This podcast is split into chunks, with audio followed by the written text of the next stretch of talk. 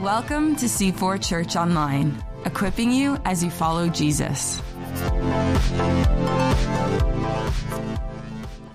Well, good morning, everyone. So glad that you're here this morning. Want to say hello to all of you watching and listening online in Canada, around the world. Want to say good morning to everyone up at Port Perry. Actually, let's give a big C4 hello to our North C4 site in Port Perry this morning. Just want to say we love you guys. Great to see you this morning. Welcome to week three in our new series called The Sent Ones. Whether you're a skeptic here this morning, a genuine seeker, a brand new Christian, or a long term follower of Jesus, we find ourselves in this moment listening to the advice and the charge of a man named Paul to a group of Christians living in an ancient city called Corinth, which, by all accounts, as we've discovered in our series, is incredibly close to Toronto in thinking and style and vibe. Corinth was a city of culture, business, trade, pragmatism. Pursuit of success was what it was famous for. The ancient city was multicultural to the core, a religious gathering place because the world did business there and settled there. Not only was it famous for its entrepreneurial spirit, it was also absolutely world known for its sexual diversity, and that would be the place you would come to experience diversity in all of its forms. If you read the historians of the time, they will tell you, just like our city, Corinth was known for self promotion and self help and self discovery. That's the gas in the car, that's the lifeblood of the city. But more, the city was actually obsessed about wisdom. The city was obsessed about knowledge and intellect as a tool for achieving power. They wanted to be smart so they could have self gain. Like I shared last week, the city was not full of those people born into money or born into power, their aristocracy. The city was known for its up and comers, new money, freed slaves, entrepreneurs, new cultures. And so the goal to get power and status and position was never based on what you were born with, but actually what you did by yourself. Self made was the call of the city. You became someone through your intelligence, you became someone through your thoughtfulness, you became someone through your hard work. If you were physically strong, that was to your advantage. This culture was obsessed by youth and beauty and sexual experience. And so you used that to your advantage. Wise, educated, lots of followers, and also lots of communication skills, skills were obsessive in this culture. See, you move from a nobody in Corinth to a somebody by your own achievement.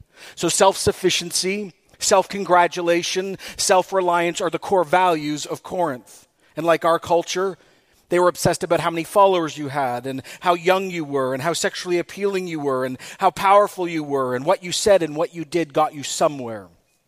So Paul comes along and he's speaking to a group of Jews and Greeks who have all become followers of Jesus from that city. And he's asking this question How do you pilgrim towards heaven? How do you pioneer and take new ground in a city like that?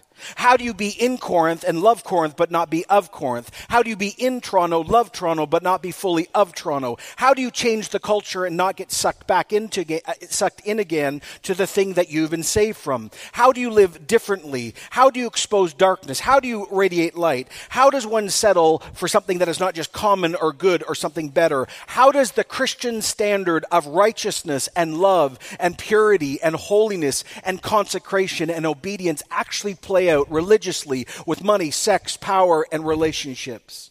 Now, if that's not a big enough question and a big enough charge and a big enough struggle, we found that in week one there was really, really an inside problem in this church. It was like there was a cancer in the middle of the heart of this church. They hated each other. Isn't that nice in a church? He says in 1 Corinthians 1:10, I appeal to you, brothers and sisters, in the name of the Lord Jesus Christ, that you all agree with one another in what you say, and there'd be no divisions among you but that you'd be perfectly united in thought and mind. Brothers and sisters, some from Chloe's household, they've informed me that there's quarrels among you. Remember what I said week one? It's like Chloe, who, by the way, was a world class businesswoman. She would work for an equivalent of Burberry or Saks Fifth Avenue. She shows up where Paul's writing this and says, Listen, don't believe the Instagram account of Corinth. It's all set up, it's all a lie. They hate each other. Unfollow them and deal with them, would you? And so, as we found it in week one, Paul says, the way that you continue to be light in a city that is beautiful but dark, and at the same time, the way you actually stay together and love each other, even though there's vast diversity among you as Christians, is that you choose to actually root your identity, your personal identity, and the church unity in the grand truth that the person that you're struggling with has actually been called by God to know Jesus just like you. This is what he said in 1 Corinthians 1 9. God is faithful, who has called you into fellowship with his Son, Jesus Christ our Lord. So our unity is actually found not in ourselves, not in our ethnicity, not in our gender. It's not even, fa- it's found in the idea that God decided before the beginning of time to call you to know Jesus. But your unity just isn't found in call. Your unity in a local church is also found in the cross of Jesus. We landed here last week. And by the way, if you are a seeker or a skeptic, this is when you need to lean in. 1 Corinthians 1:18 For the message of the cross is foolishness to those who are perishing, but for us who are being saved it is the power of God. The message of the cross, what we have accepted through Jesus' work is also where our unity is at. But some of you need to ask the question, well John, what's the message of the cross? That sounds very churchy, I don't get that. Here's how Paul articulated it to another church in the city of Rome. He said in Romans 5 8, but God demonstrated his own love for us in this. While we were still sinners, while we were still enemies of God, while we were not looking, where we were actually on our own path, God sent Christ for us and he died for us. Now, in the middle of this self made, grand, multicultural, multi faith, self promoting city, the message of Christianity is based on the cross, and the response of the people is obvious. This is stupid. Foolish, scandal, stupid, idiotic, intellectually not viable, religiously wrong, backward, disgusting, offensive. You can see it, right? This is what I shared last week. The Christian message offends everyone in every direction, secular and sacred. See, religious people start going, hold on a second. I get to know God by what I do. If I pray enough, if I if I do this and this and this, then God will know me or I will know God or I will find God or God will love me when I get to heaven because my good will outweigh my bad. And when you start saying that Jesus died on the cross for me and there's nothing I can do to know God, that is offensive to me because you're saying all my religiosity counts for nothing. And then others are saying this isn't scientifically provable, this isn't logical, this isn't rational, this is not wise. And God comes along and says, actually, no matter how secular or secular, secular or spiritual or religious you are, actually, you're all wrong. God's real work has nothing to do with beauty.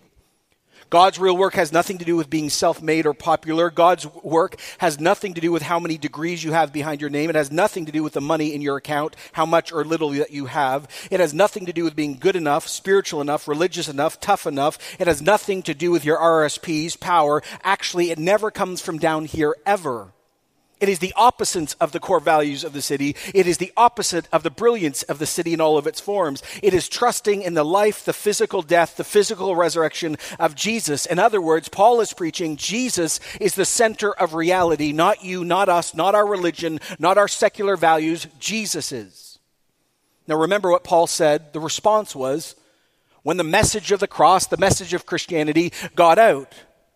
He said in 1 Corinthians 1:23, "But we preach the Messiah, Christ crucified, and it's a stumbling block to Jews and, a, and it's foolishness to non-Jews, but to those whom God has called, oh there it is again, both Jews and Greeks, Christ is the power of God and the wisdom of God."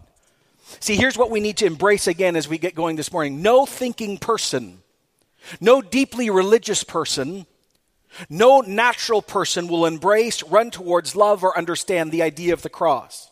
Non Jews wanted power and beauty and ideas and external strength and education and new moral philosophical systems, or they want self empowerment, or they want their own rights and they want their own freedom. And then Jews came along and said, Jesus, you don't fit our theological box. And here's the real truth of the human condition. Most of us think we can outwit God, be smarter than God, we can think our way to God. And God says, You can't. But to those, Paul says, who God gives faith to, to those that God gives life to, no matter your gender or your ethnic background or how much power you have, or ma- no matter if you're a good speaker or not, the cross is the power of God, and the cross is the wisdom of God, and the cross demonstrates the love of God, and the cross demonstrates the hope of God, and the cross evidences the kindness of God. And then Paul says, and don't forget, that is where the church's unity is. Don't break it, don't ignore it. You've been called by God together, and your unity is found in the cross of Jesus, which you've all accepted, and now you all know Jesus through the cross. And since God the Father has allowed you to see and embrace the message of the cross, that is where your unity is with other Christians. So stop fighting with each other. But then there's a third chord, a third strain to our Christian unity. And Paul is so aware that this church is about to collapse, and if you interviewed them, they would be no different than Corinth in money, sex, or power in any way. They would be non countercultural.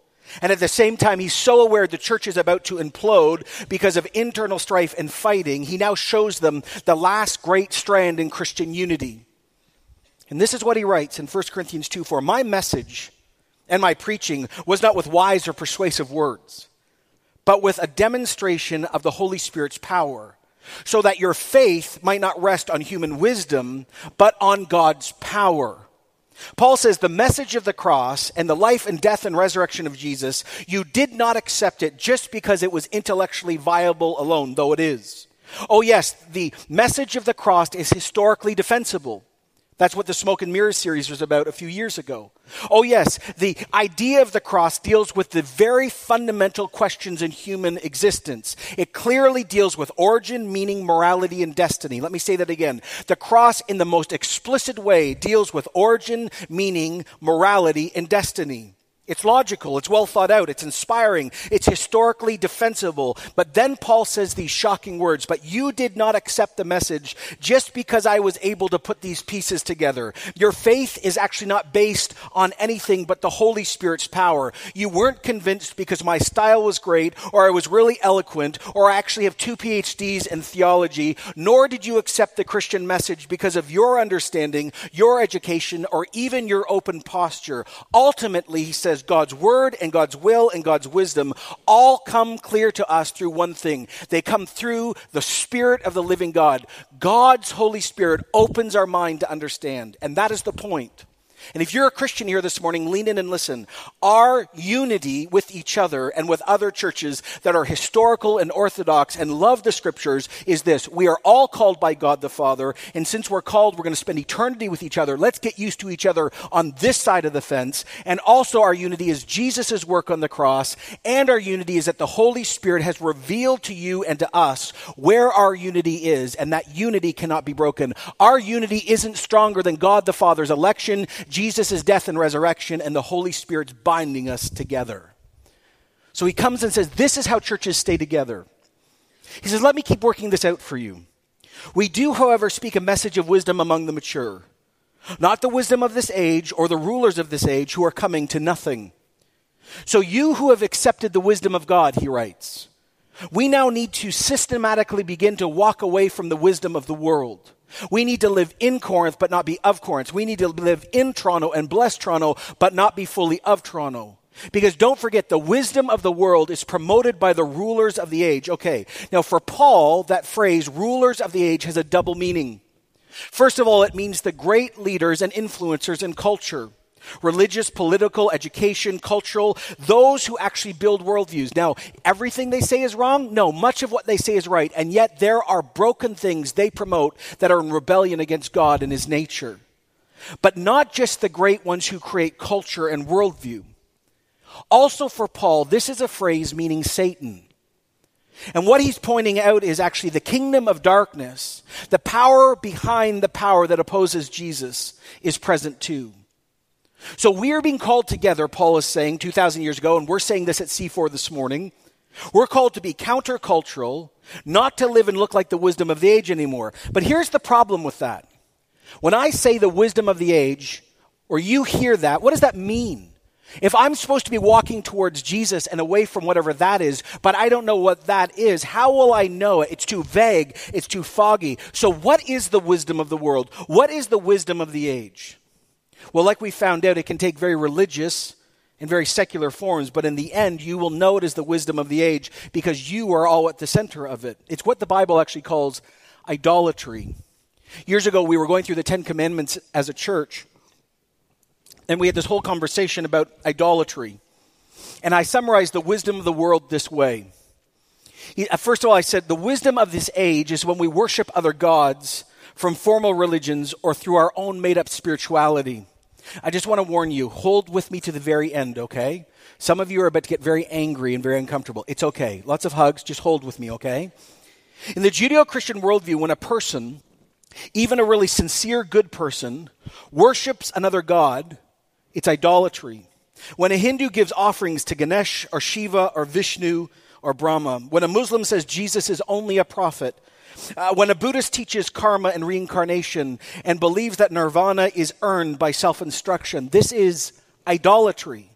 When a Jehovah Witness is meeting right now this on this Sunday morning and begins to teach that Jesus actually is just created and really was Michael the archangel, or when a Mormon knocks at your door and says they're Christians, but when you find out they teach that Jesus and Satan were really brothers and actually the God we know is just one of millions of gods that populates the universe, when a Wiccan witch actually calls on the powers of nature to bless someone in a good way, though it is sincere, it is idolatry.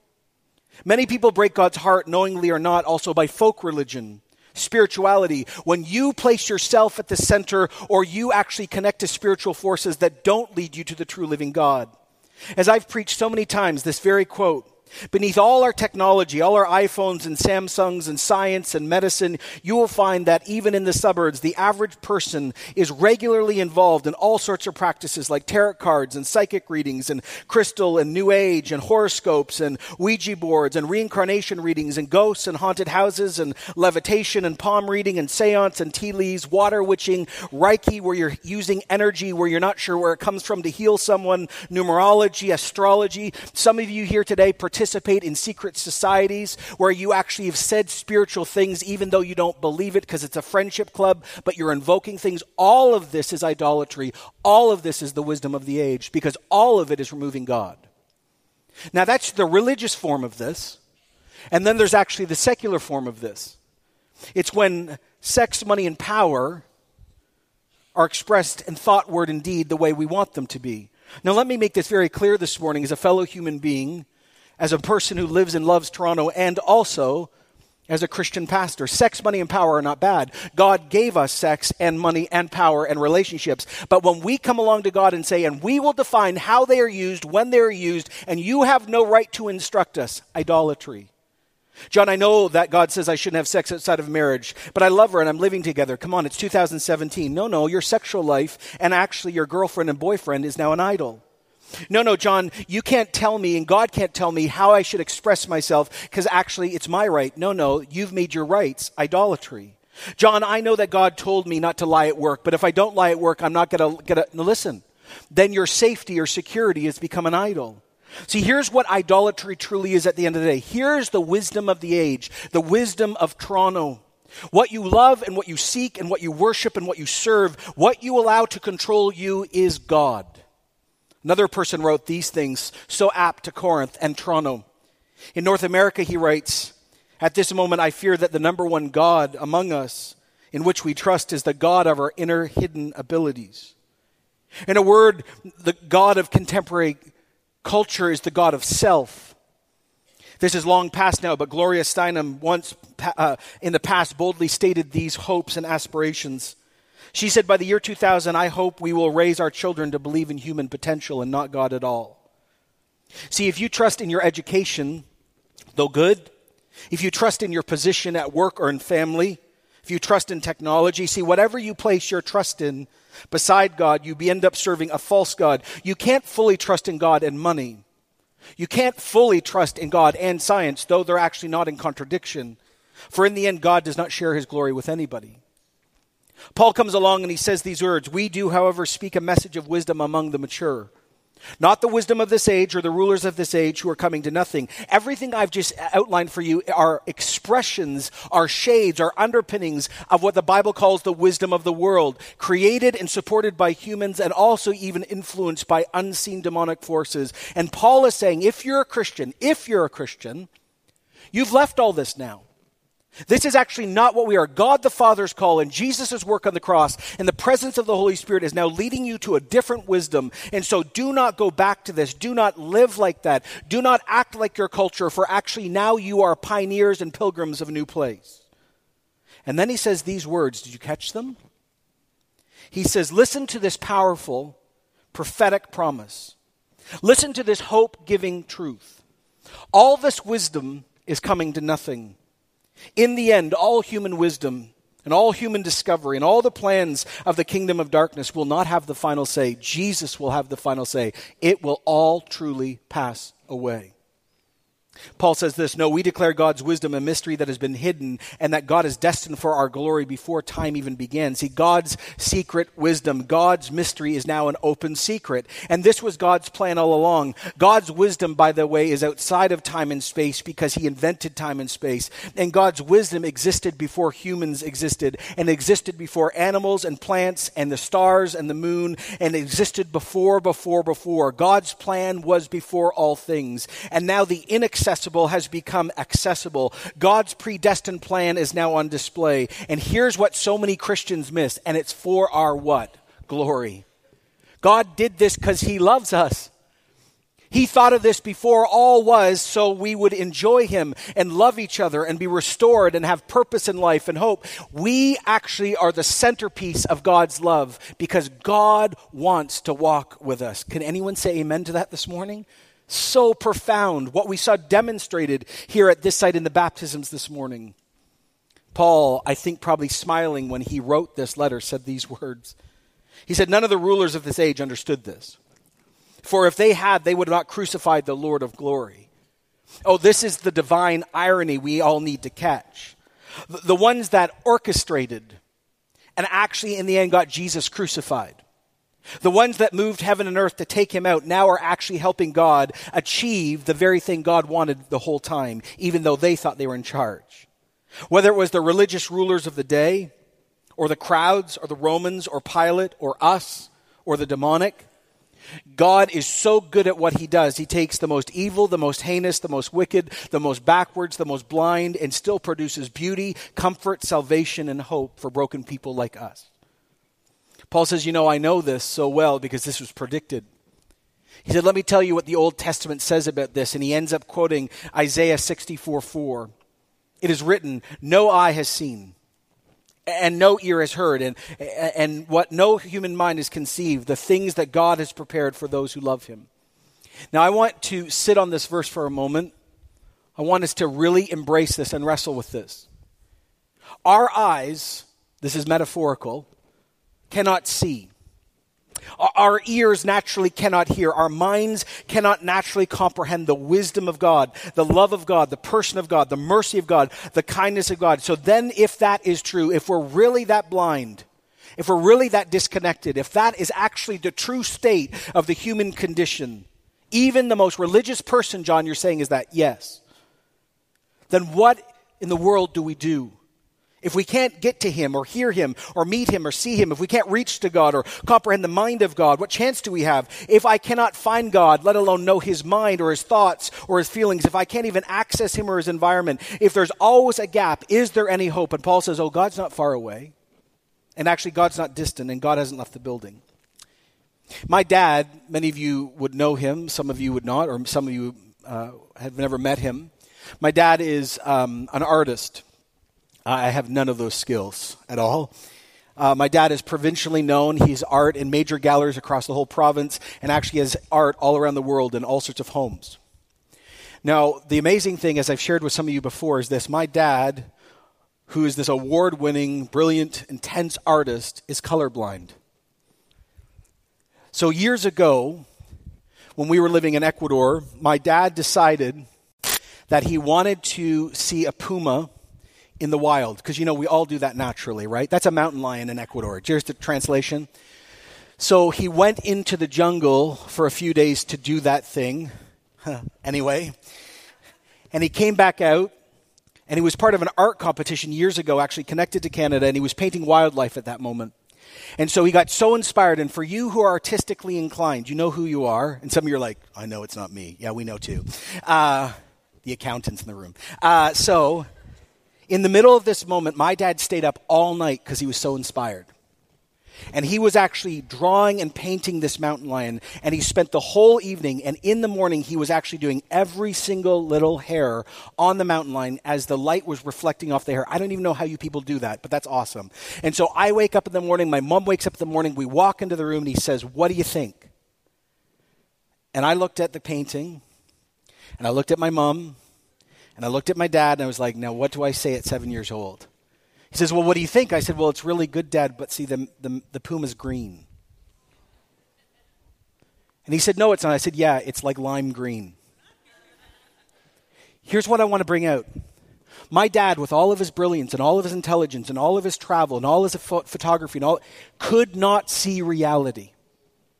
It actually took an external source to come and say, actually, even with all your work, you've actually missed what has happened. It's not this, it's like that.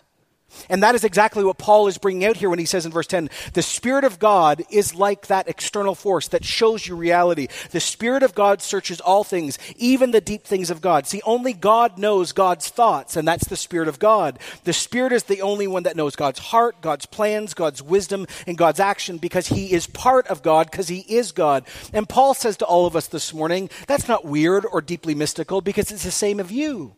For who knows a person's thought except their own spirit within them? Here's what Paul's saying You know you best. You know what you really think about people. You know what you really feel. You know what you love and you hate. I will only know you as much as you show me inside what you really are. I can't read your mind. I can read body language, but at the end of the day, you still have to tell me. See, imagine this this morning. At this moment, suddenly I had access to your mind. Pastor John can read every thought, every feeling. I know every desire, every fantasy. You're like, get out of my mind, get out of my mind right now. Out, out, out, out. Why? Because usually we as human beings don't reveal who we truly are en masse. And yet we ourselves know what our images are that we hold on to and our vices and our thoughts. Only you have full access to you. I don't unless you let me. And Paul says, Oh, that's true also about our Creator. In the same way, no one knows the thoughts of God except the Spirit of God. And what we have received is not from the Spirit of the world, but the Spirit who is from God, so that we may understand what God has freely given us. See, here's the thing. Imagine your friend comes to you and says, you just drive up to their house, and they say, hey, here's my keys. And, and they give you their keys. And one of those people that have like 4,000 keys, not two keys. So you go to the door to open the door, right? If anyone, raise your hand if you've ever had a key frustration moment in your life. Raise your hand. Yeah, it's a revival. Mm, mm, yeah, all right. So, right, we go to the door and you start trying. What happens? Number one, key doesn't fit. Number two, number three, number five. By nine, you're losing all the fruit of the Spirit and you don't like your friend at all, right? And then suddenly a lying moment happens. The key fits in the door, right? And then you go to turn it, what happens? it doesn't work. And you're so frustrated, you break the key in the lock, and then your friend hates you. No, no, no, okay. So you take it back out, and you keep going, and then suddenly, key 39, it turns. See, that is a brilliant illustration of the human condition. We are trying to access God, know God, find God, and we're putting all these keys in the door. And even some of us get close because we actually fit a key in, but it will not turn. But Paul says, Oh no, don't you understand? It takes the Spirit of God to turn the key to open the door so you actually know who God is. You can't open the door, it takes someone else to do it. See, this is the difference about the difference between knowing about something and knowing someone. See, I know that Mandarin as a language exists today. I know uh, probably over a billion people or near a billion people speak it. Now, I don't speak Mandarin. I know it exists. I've heard it before. I've sat among friends who speak Mandarin, but I have no clue. I know about Mandarin. If I decided to take Rosetta Stone or whatever works and learn Mandarin and speak it, see, it's a fundamental difference between knowing about it and actually doing it. It's like when you go to the dentist and you go and you have a terrible root canal issue, right? And you go and you love already going to the dentist anyway, so you're so excited to be there. And as you get in the chair, the dentist says to you, just so you know, I've read every book on dentistry. And you're like, why are you telling me this? But thank you. And you're like, and actually, I've also watched every YouTube video there is out there on dental surgery. And not only that, I took every lecture at University of Toronto. But just so you know, I've never done it before. You're like, get out of my mouth, get away, out. Why? This dentist, he or she knows about dentistry. They do not know dentistry. The difference between understanding and encounter. The Holy Spirit's amazing because He moves us from knowing about something to actually meeting the someone. He starts the whole deal called salvation. Without the Holy Spirit, you'd never know the seriousness of your sin. You'd actually never know about the ideal of idolatry. You'd never know Jesus or your need for a Savior. See, we as humans trust in ourselves or religion. We make God what we want Him to be. We don't believe in His existence. We play down sin and brokenness. We don't just need new glasses, we need an eye transplant. That's why Jesus said in John 6 8, when the Holy Spirit comes, he will prove the world to be in wrong, will prove the world to be wrong about sin and righteousness and judgment. About sin because people don't believe in me, about righteousness because I'm going to the Father where you can no longer see me, and about judgment because the prince of this world now stands condemned. See, here's what Paul's saying it's always an inside deal. It's always inner knowledge, personal connection, personal understanding, personal contact. And God, in His love, has decided to let us know Him by the Spirit. In other words, you can't know God and you can't talk to Jesus and you can't experience Jesus without the Holy Spirit. You have never, if you're a Christian here this morning, ever had any experience with Jesus or the Father without the Spirit. See, the Holy Spirit's the only door, the only access to Jesus, and Jesus is the only door and the only access to the Father. And by the way, the Holy Spirit is not an it, He's not the force, He's not a ghost, He's God. And He is the everything to you if you're a Christian. This is why in the old creeds that we confess in churches, we actually say things like this We believe in the Holy Spirit. He's the Lord. In other words, God. He's the giver of life. He proceeds from the Father and the Son, and with the Father and the Son, he is worshiped and he is glorified. Paul says, This is what we speak. Not in words taught, to, taught, uh, taught by us by human wisdom, but in words taught by the Holy Spirit, explaining spiritual realities with spirit taught words. The person without the Holy Spirit does not accept things that come from the Spirit of God, but considers them, there's that word again, foolish, stupid, idiotic, unattainable and they cannot understand because they are not because they're only discerned through the spirit. So here's a really interesting thing this morning. Do you really actually want to know if you're saved today? Like do you actually want to know if you actually know god and god knows you? Do you actually want to know eternally where you will live? Do you want to know? Well the answer is this. A natural person a good educated sincere good canadian person a natural person in the end will still not accept, will not have the ability, will be incapable of understanding the cross of Jesus. You may say it's a factual thing, or you believe it happened, or you don't believe, but see, this is what you'll end up saying. The message of the cross is foolishness. Why? Because without the Holy Spirit opening the door, without the Holy Spirit saying the puma is green, you will not understand. You will not even intellectually, though you are greatly eh, eh, connected, you will not be able to cross over the threshold without Him. So here's the response, by the way, for every single seeker here this morning. Every skeptic, whether you're atheist or you're from another faith or you don't believe anymore or you got burned by church 25 years ago and you can't stand that you're even sitting in the building, no matter who you are this morning, let me just say this. Here's your one response as a seeker here this morning. Go home this afternoon after you've eaten whatever you're going to eat and by yourself say out loud these words Holy Spirit, if you're real, and if Jesus is real and this cross thing is real, you have to give me understanding I do not have because I don't believe it. I don't get it. I want to get it and I can't get it. I can't cross this line. You have to open the door. I can't do it. That is your only prayer. And do it out loud. Get serious about it. And just say, Holy Spirit, if this is true, if Jesus is true, if the cross of Christ is true, if there's salvation, if there's hope, if I could know God personally, if there are second chances, I can't intellectually go there. I can't emotionally go there. I can't fill in the blank. Say, Holy Spirit, you have to build some bridge. I can't. I'm not even sure I want to talk to you. That's no problem. Just say, Holy Spirit, show me. And watch over the next few months what happens to you. But do not be afraid. This is what angels always say at these moments. Do not be afraid, because the Lord is good. Now, for the rest of us sitting here today, celebrating God's unity, and even at the site celebrating baptisms, Paul's not done. He says in verse 15, the person with the Spirit makes judgment about all things.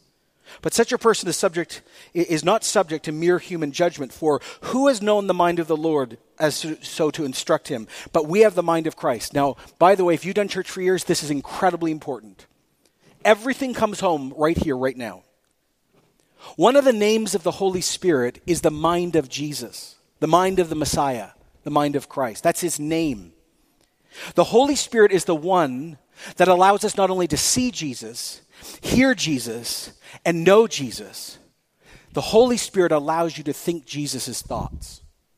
The Holy Spirit actually allows you to think like, to be formed like Jesus. See, the Holy Spirit is the only one that gives us the thoughts of Jesus. And Jesus, of course, is the only one that reveals the thoughts and desires of the Father. So here's what you got to catch this morning the Holy Spirit is the glue, He's the lifeblood. He is going to begin when you open this book regularly to show you where there is a yes and where there is a no and where there's a maybe. He's going to allow you to see who you are from God's perspective and you can build your identity there. He is going to begin to show you actually what God thinks about you. He's going to begin to show you actually what He thinks about others as you see them. And He is going to begin to give you unity with those you would never hang out with because actually you will begin to think Jesus' thoughts and He will produce in you desires that are not naturally yours. And so to before you, everyone got this, especially you grew up in church, before you can act like Jesus, you need to think like Jesus. But the only way you think like Jesus is if the mind of Christ, the Holy Spirit, is allowed to do your thinking for you and with you.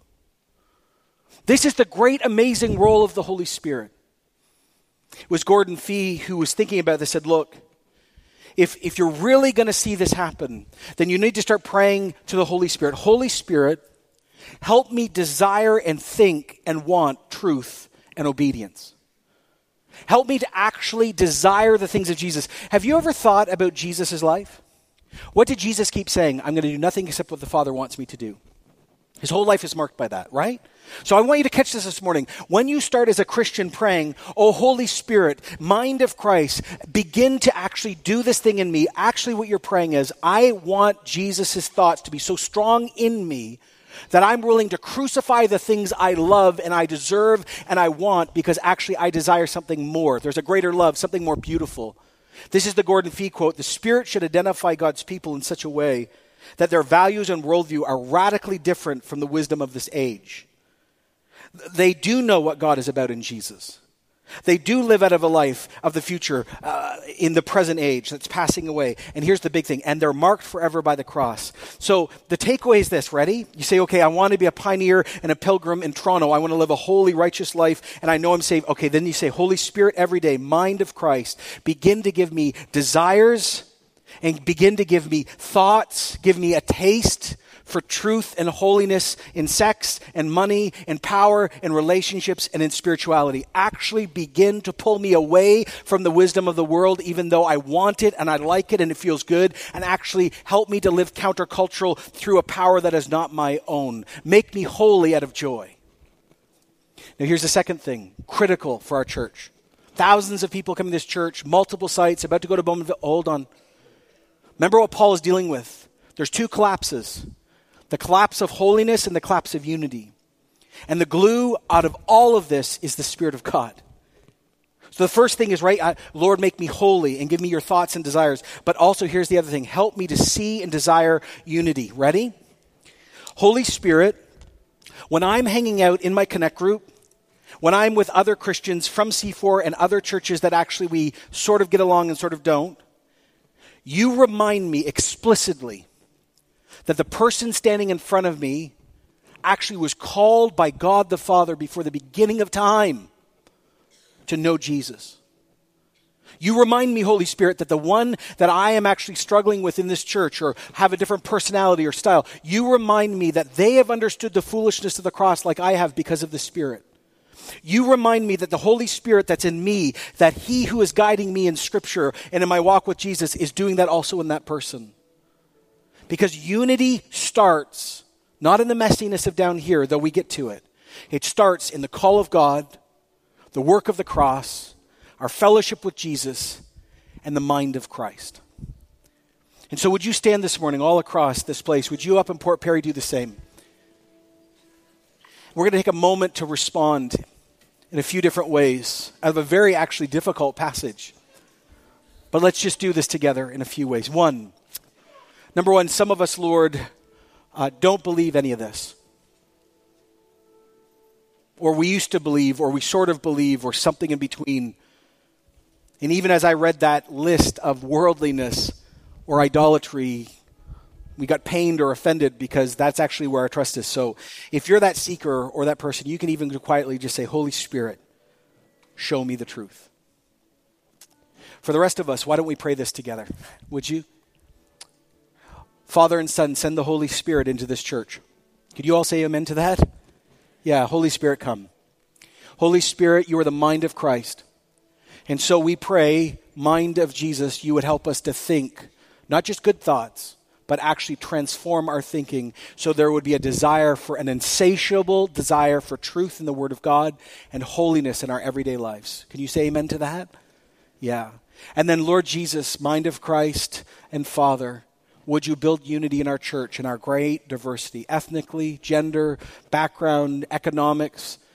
Help us, Holy Spirit, keep the glue together. May we not be marked by quarreling as a church but actually unity. Holy Spirit, we pray you would now begin to descend into multiple situations where there is disunity and quarreling and begin to undo that work of the human heart or the enemy. Thank you, Lord. You're going to demonstrate through this church how unity can look to a really broken world. We're very thankful that you've given us the mind of Christ. All glory be to the Father, the Son, and the Holy Spirit, and all of God's people said, Amen. Thanks for joining us. To connect to the ministries of C4, visit c4church.com.